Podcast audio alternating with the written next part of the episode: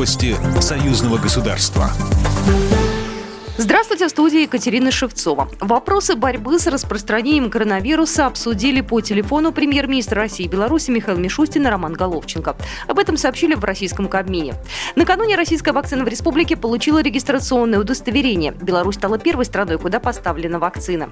Власти страны уже заявили, что массовая вакцинация населения начнется в январе. Также не исключается, что Беларусь займется разработкой своей вакцины.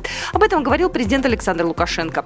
Также Михаил Мишустин и Роман Головченко рассмотрели актуальные вопросы российско-белорусского торгово-экономического сотрудничества и реализации совместных проектов в различных отраслях.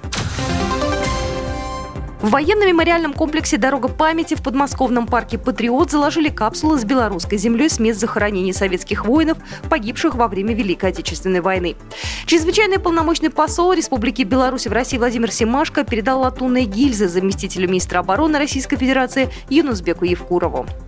Это знаковое событие. Мы должны помнить, что на алтарь Отечества мы каждого третьего белоруса так э, положили, не мы положили, а наши противники положили и так далее. Я называл цифры, начинали 10,5 миллионов, закончили 7 миллионов и так далее. Мы должны своих детей и внуков воспитывать в таком духе, чтобы они не забывали свою героическую историю, поняли, что мы сильные народы, россияне и белорусы, и умеем постоять за себя.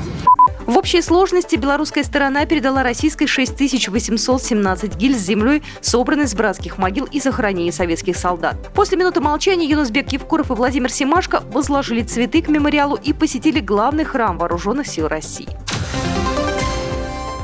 Молодое поколение необходимо вовлекать в научную деятельность и сферу бизнеса. Об этом на встрече в Москве говорили госсекретарь Союзного государства Григорий Рапота и глава Росмолодежи Александр Бугаев.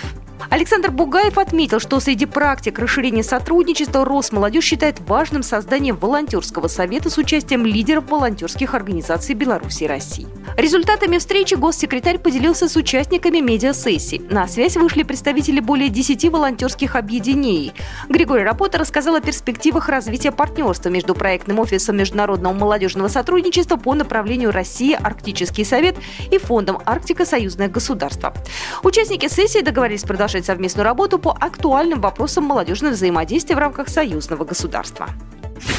Программа произведена по заказу телерадиовещательной организации Союзного государства. По вопросу размещения рекламы на телеканале «Белрос» звоните по телефону в России 495 637 6522. В Беларуси плюс 375 44 759 37 76.